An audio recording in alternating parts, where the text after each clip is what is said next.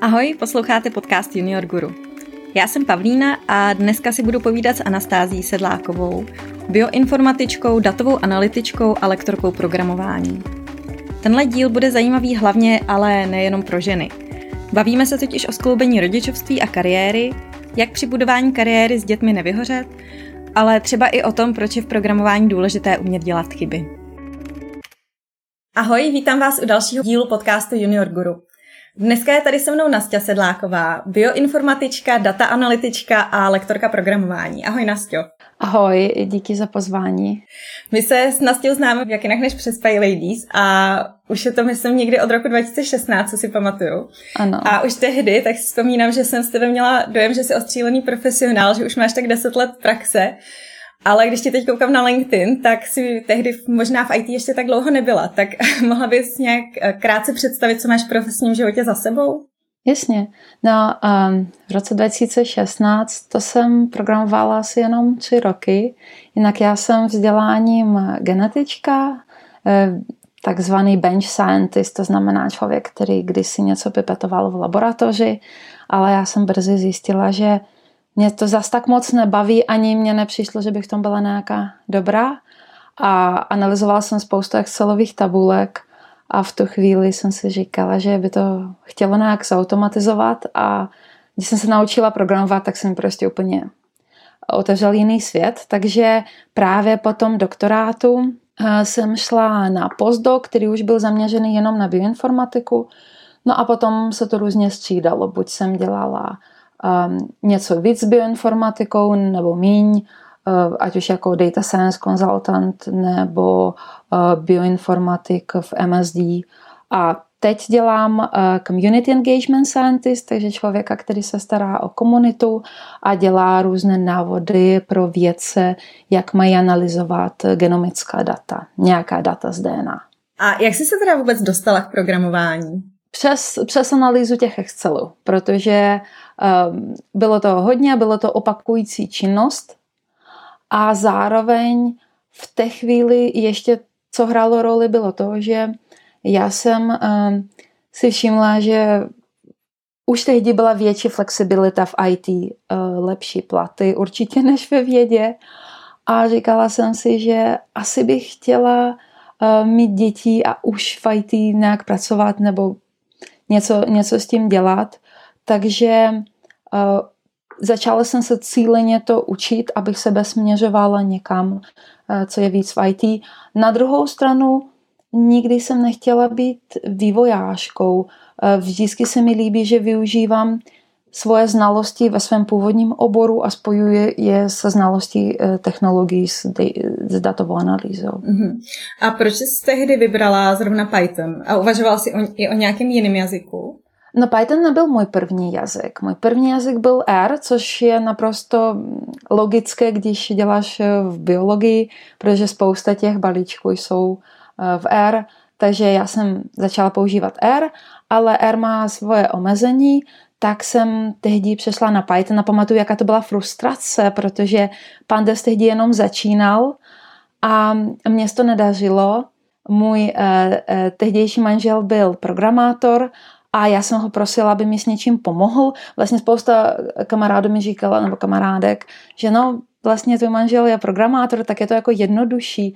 Ale ono jako ano a ne, eh, protože on mi pomáhal, ale nemohl mi pomáhat přes den, takže já jsem vlastně mu zavolala, on něco řekl, on řekl jako počkej na, do večera, a mně se nechtělo čekat, takže jsem se naštvala, ale ne na něj, ale spíš na sebe, že jsem to nebyla schopna vyřešit, a začala jsem studovat, pamatuju, to byl nějaký Python pro biologii, kapitolu pro, po kapitole z nějakého pé dé efka. Až jsem pochopila, že ostatní už dogooglím v Stack Overflow. Takže uh, vlastně v tomhle mi to pomohlo se nějak jako osvobodit, nečekat, že mi pořád někdo bude uh, pomáhat ve smyslu, že on to vyřešil a pak to bylo jasný, když to vyřešil. Ale nemohla jsem to odvodit sama. Takže uh, v, tomhle, uh, v tomhle to bylo takové jako na jednu stranu komplikované, na jednu stranu tam Uh, byla ta, ta podpora. Takže pak vlastně Python z toho R-ka Python byl zase taková logická volba, jak přejít k nějakému um, jazyku, který je takzvaný general purpose, ve kterém se dá dělat cokoliv. Uhum, uhum. Ha, já teď jenom odbočím, mě zaujalo, jak jsi právě zmínila to Stack Overflow. Já jsem teďko těsně, když jsme začali nahrávat, tak jsem koukala na, na LinkedInu na jeden post, jak vlastně hrozně klesá návštěvnost Stack Overflow po tom, co, co začal GitHub Copilot a Chat G P T. Jasně. Tak bych se jenom chtěla zeptat, jestli ty to máš taky tak, jestli už jako Stack Overflow uh, přestáváš používat a odvracíš se spíš k umělé inteligenci. No, musím říct, že já jsem asi v tom taková jako konzervativnější spíš. Chat G P T používám spíš na to, aby mi... Bo jako naposledy, když jsem ho používal, bylo to velmi inspirativní, psali jsme s kolegou článek a potřebovali jsme na, jako brainstormovat, jak to jako psát a um, ChatGPT nám pomáhal v tom, že nám dal nějakou základní myšlenku a my jsme pak to nějak rozvinuli nebo nějaké uh, slovní spojení se nám líbilo z toho, co napsal. Uh, musím říct, že um, zatím to moc nepoužívám na psání kódu i protože ve firmě to máme zakázané z důvodu licenci. Ty už jsi i zmínila předtím, že vlastně o I T si uvažovala i kvůli dětem, takže teď můžu prozradit, že ty kromě toho, že jsi bioinformatička, data analytička, tak máš i tři děti. Kolik jim teď je let? No jim je šest, tři a méně než rok. Tak to zní náročně, takže moje otázka samozřejmě je, jak jsi dokázala skloubit děti a kariéru? No, um, zase tam hrály roli jak ty pozitivní nějaké události, tak negativní, tak ty pozitivně, že mám obrovskou podporu od svého manžela, od Filipa, který mě podporuje, ať už v tom, že potom, co skončíme práci, oba se dělíme o tu péči o děti stejným dílem, možná někdy Filip dokonce je s dětma víc. Taky třeba v tom, že nedávno jsem byla na konferenci, malou jsem nebrala, kojím jí a zvládli jsme to krásně, prostě Filip s ní byl, všechno fungovalo dobře a já jsem se mohla pak vrátit a zase, zase kojit. A pak tam byly negativní věci to, že když jsem narodil syn první, mám první dítě, tak jsem měla poporodní depresi. Myslím si, protože jsem měla od sebe i od svých dětí nerealistické očekávání. Od sebe, že se přepnu z toho, že já jsem hodně zvídavý člověk. Asi kdybych já sebe měla nějak popsat, tak je to hodně zvídavost. Takže se přepnu na non-stop péči o děti a od svých dětí, že budou spát celou noc a budou tiší, což ani jedno z nich není. Já jsem doufala, že teda aspoň třetí bude, ale není. Tak tehdy mi ta práce pomáhala aspoň trochu cítit ze sebe pocit, že nejsem úplně k ničemu. Takže mě se vlastně ta práce byla takzvaně jako moje terapie. Mm-hmm. A jak rychle jsi nastoupila do práce? Vlastně to se mi narodily děti, tak už nikdy ne, jsem nepracovala na plný úvazek. A uh, potom, co se narodil syn, jsem nastoupila po takových čtyřech měsících na dva dny v týdnu. Um, potom, co se narodila dcera, druhé dítě, tak tam to bylo takový, zrovna začal covid a já jsem dělala na volné noze, takže tam jsem plynule po šesti neděli dělala už nějaké zakázky. A s poslední dcerou já jsem věděla, že uh, budu chtít vyzkoušet uh, ani neamerickou, takovou delší americkou mateřskou, to znamená tři měsíce, takže po třech měsících jsem nastoupil na dva dny a po čtyřech na čtyři dny. A samozřejmě chtěla bych tady zmínit, že mám podporu manžela, ale taky mám chůvu. Jo, jako nedělám to po večerech moje děti, jako, ne jako když děti spí. Já obecně mám takovou zásadu, že když pracuju, tak vždycky musí o děti starat někdo jiný, až v úplně jako extrémních případech, kdy vypadne hlídání nebo nemůže manžel, tak snažím nějak pracovat a u toho mi dítě buď spí nebo hraje nebo cokoliv. Je to, je to můj způsob, jak předejít vyhoření. Chápu.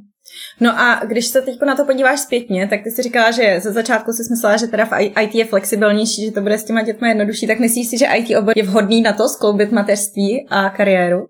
No tak minimálně v tom, že teď jsem měla několik uh, hovorů s kamarádkama a uh, to, to, že ženy v I T dostávají víc a, i muži a jsou schopni si dovolit chůvu, tak už jenom tohle je obrovský benefit, protože kdybych zůstala ve vědecké sféře, tak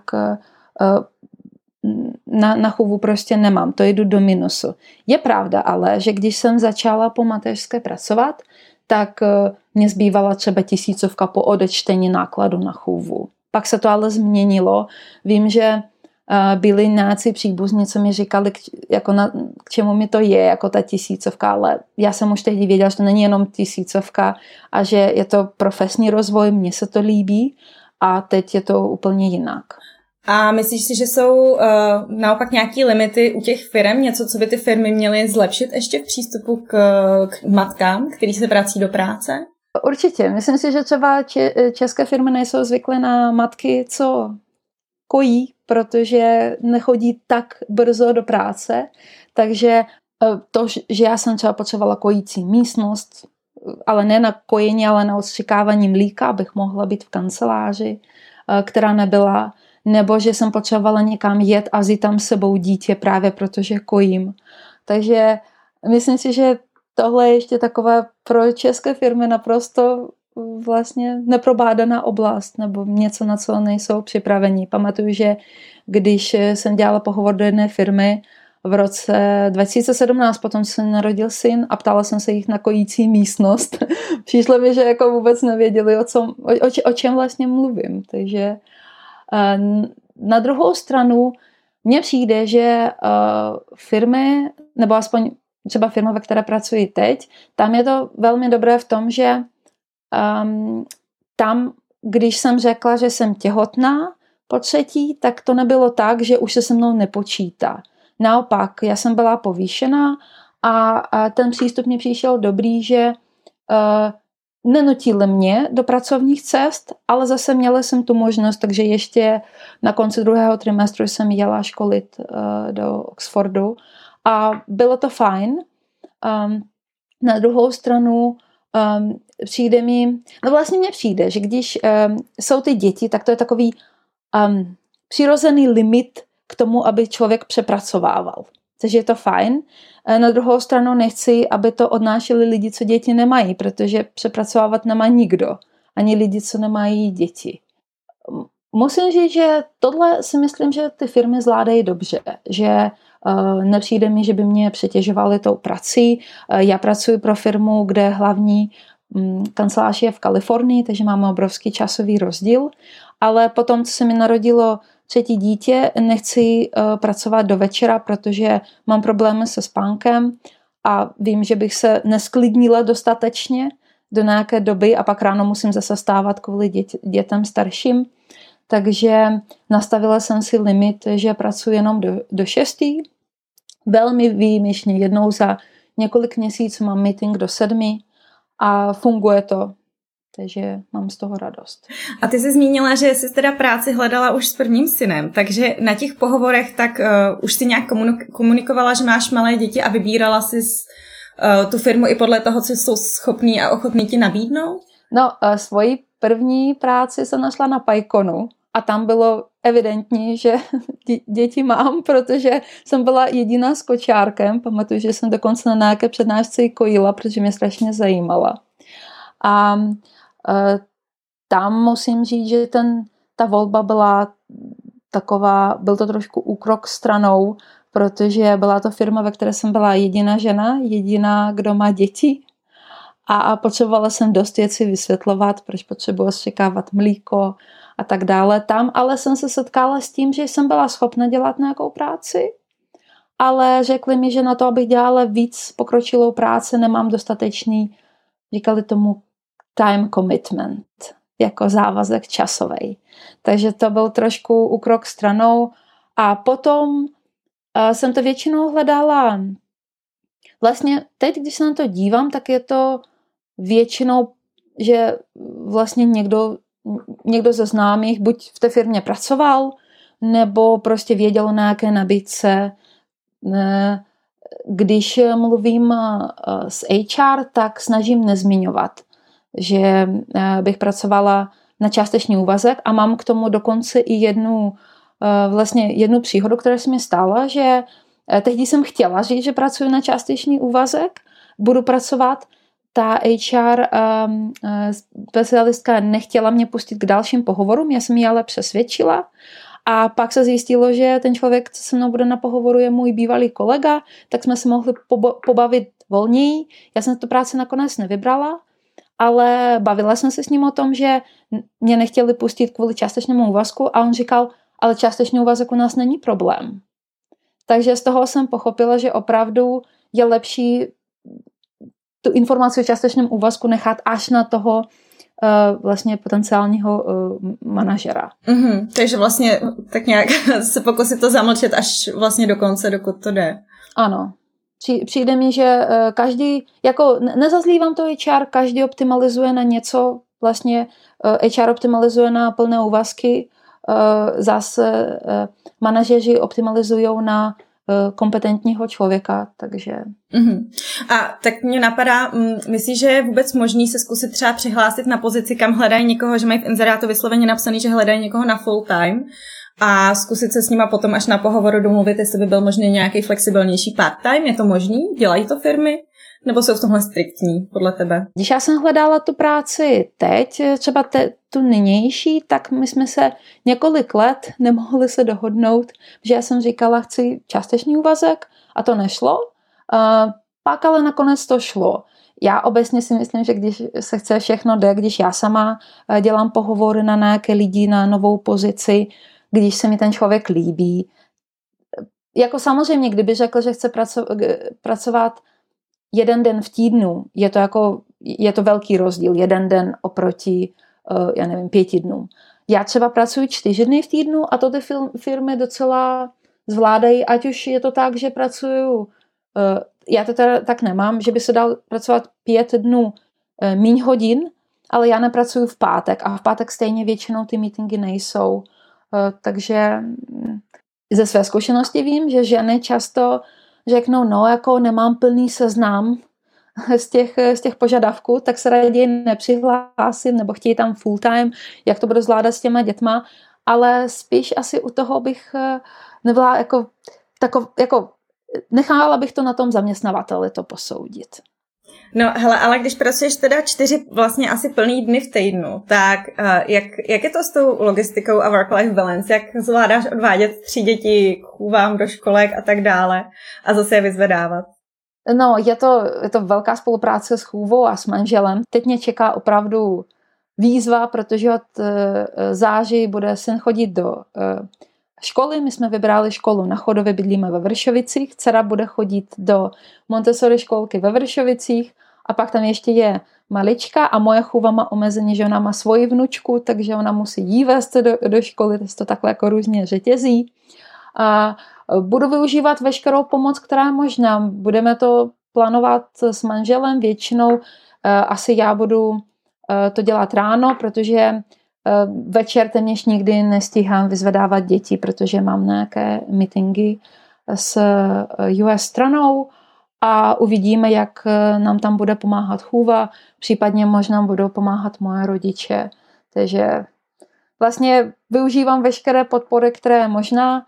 Teď to máme tak, že chůva zvládá děti odvést do školky, vyzvednout, občas je vyzvedává manžel, já vodím je výjimečně spíš v pátek a v pátek občas bere děti moje maminka, takže většinou to máme tak. Ale jak říkám, jako je, to, je tam velká podpora od, od manžela a mé rodiny.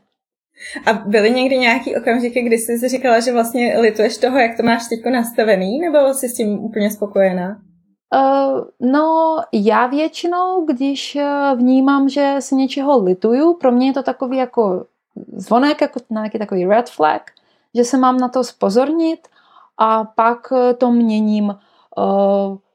No vlastně to byl důvod, proč jsem omezila ty meetingy a nejsou do osmi. Předtím jsem měla, že pondělí a čtvrtek pracuju od poledne do osmi.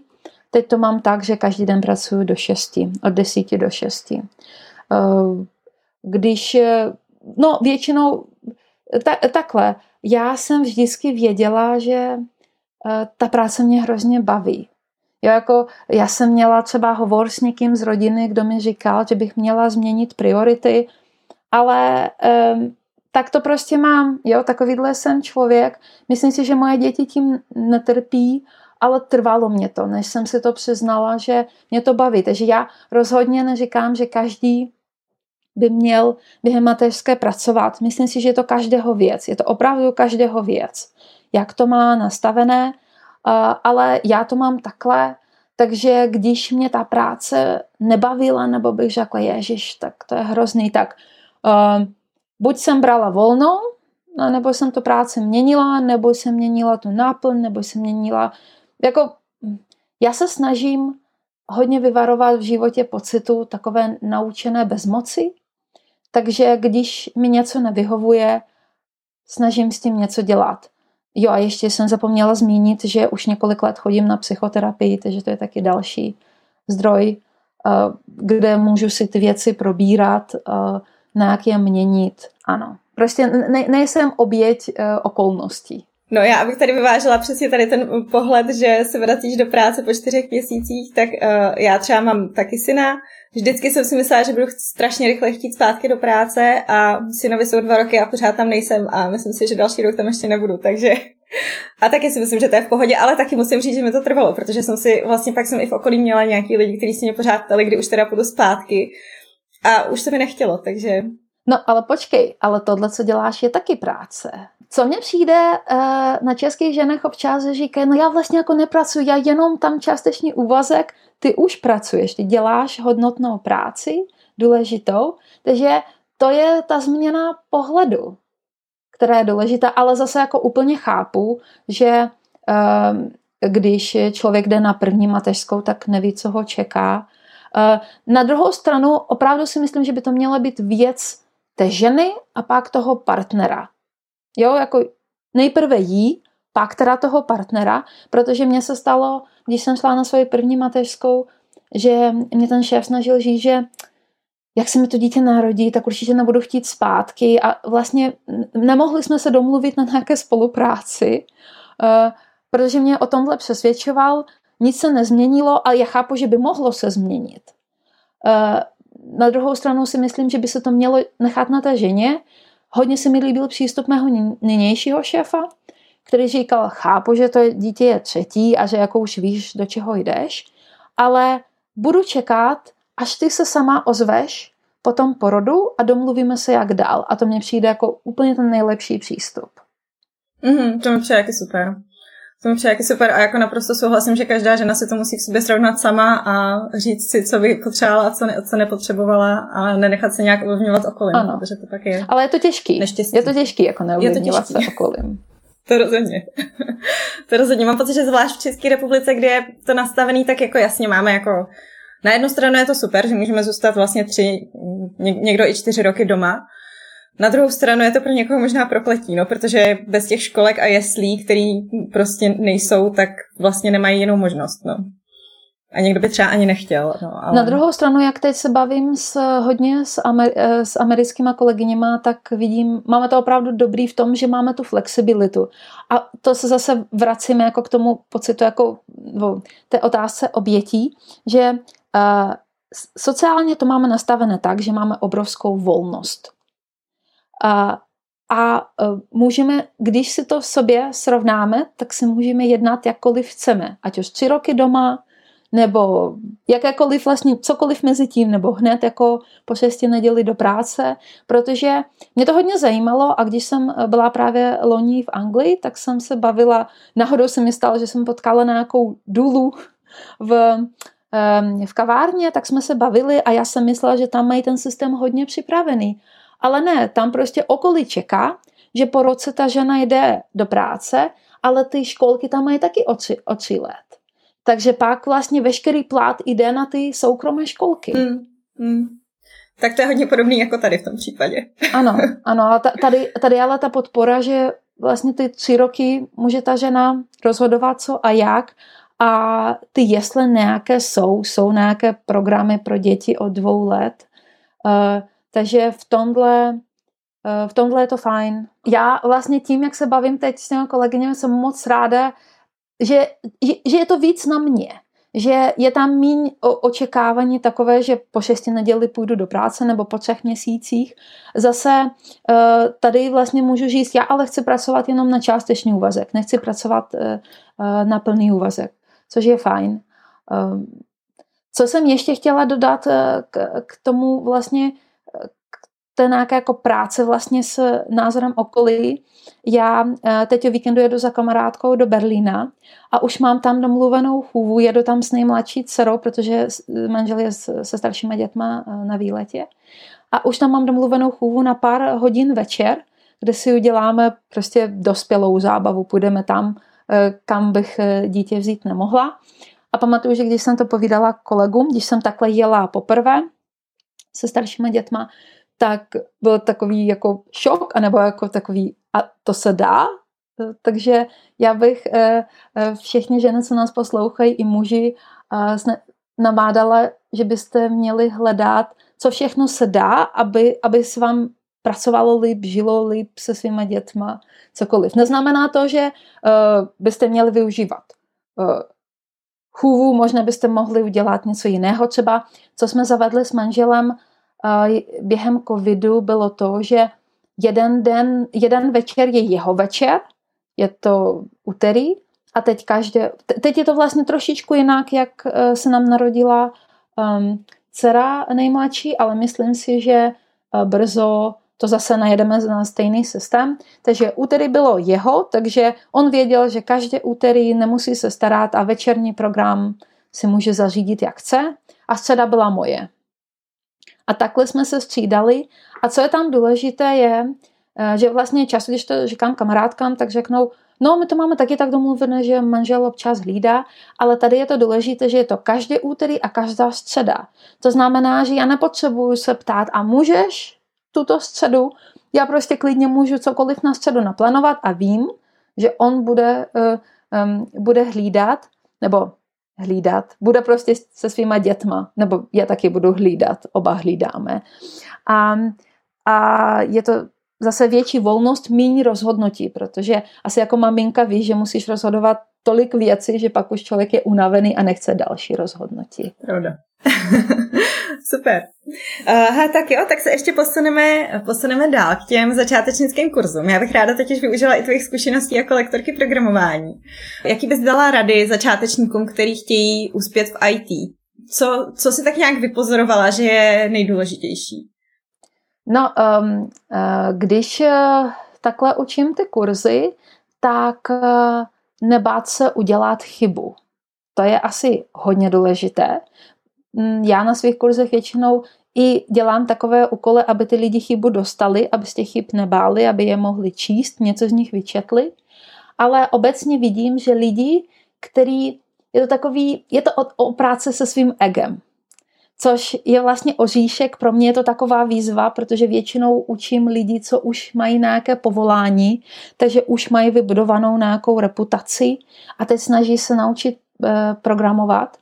Eh, takže jak jim to podat co nejvíc bezpečně, aby se tam to ego nezaplo a aby se nebáli udělat chybu, tak to je jedna věc, protože když, jako sama to znám velmi dobře, že když jsem se bála udělat chybu, tak moje cíle byly malé, protože jsem pořád hlídala jako a, a budu tady chybovat, budu tady chybovat, no tak do toho nejdu.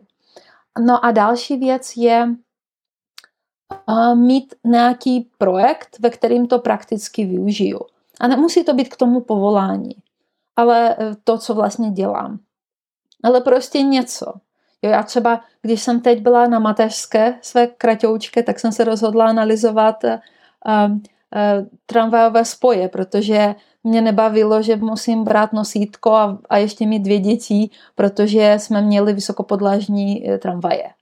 Jo, to, na to jsem koukala na tvém Twitteru, to mě hodně zaujalo, protože taky vždycky, když stojím na té tramvaji, tak vždycky nadávám, když projede už třetí vysoká tramvaj. Ano, ano, ano. A, a bylo, to, bylo to zajímavé, prostě mě to napadlo, naučila jsem se nějaký nový datový formát, a hodně mě to bavilo, teď teda na to nemám čas, ale přišlo mi to jako dobrá zkušenost. Takže kdybych to měla shrnout, je to nebát se chybovat, mít nějaký uh, projekt a taky pochopit, um, že to programování je o té algoritmizaci, že potřebuji se naučit přemýšlet jinak. Můžu si to klidně rozepsat na papír, ty kroky česky, a pak k tomu snažit dohledávat, a teda klasicky pomocí Stack Overflow, dohledávat ty jednotlivé kroky. Třeba v Pythonu půjde ten krok, dva kroky spojit, ale když používám JavaScript, tak musím, já nevím, mít ještě třetí krok navíc. A v R-ku to půjde zase jako nějak jinak.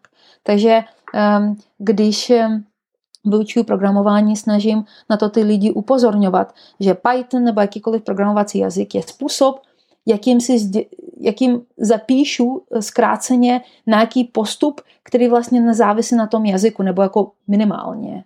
Mm-hmm, mm-hmm. A um, když jsi teď teda community engagement specialist, uh, tak se tě i zeptám, jaký je tvůj pohled na komunity a jestli jsou nějaké třeba konkrétní komunity v Čechách, který by začátečníkům doporučila.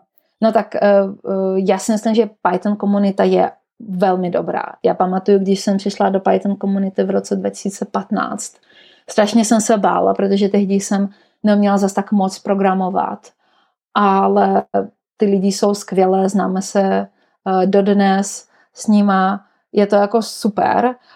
Pak vlastně komunita, kterou zakládal Honza Javorek, Junior Guru, tam si myslím, že je to ještě vlastně lepší, protože když, pokud se nemýlím, ta komunita je, že za to musíš něco platit, a tím je to vlastně ještě lepší, protože je tam závazek. Už je to nějaké jako vlastně můj závazek vůči mně, že uh, vlastně investuju do něčeho. Už je to víc vědomější. Já třeba pamatuju, když jsem dělala nějaké kurzy na Courseře, tak když to byly kurzy zdarma, tak jsem je často nedokončila. Jakmile jsem zaplatila specializaci, tak jsem ji dokončila, protože tam bylo vědomé rozhodnutí. Uh, a obecně si myslím, že když člověk začíná, uh, pak vlastně jsou Czechitas, skvělá komunita, kde se dá setkat se spoustou lidí, a doporučila bych, aby byla nějaká offline komunita, protože si myslím, že to, ty lidské interakce jsou hodně fajn.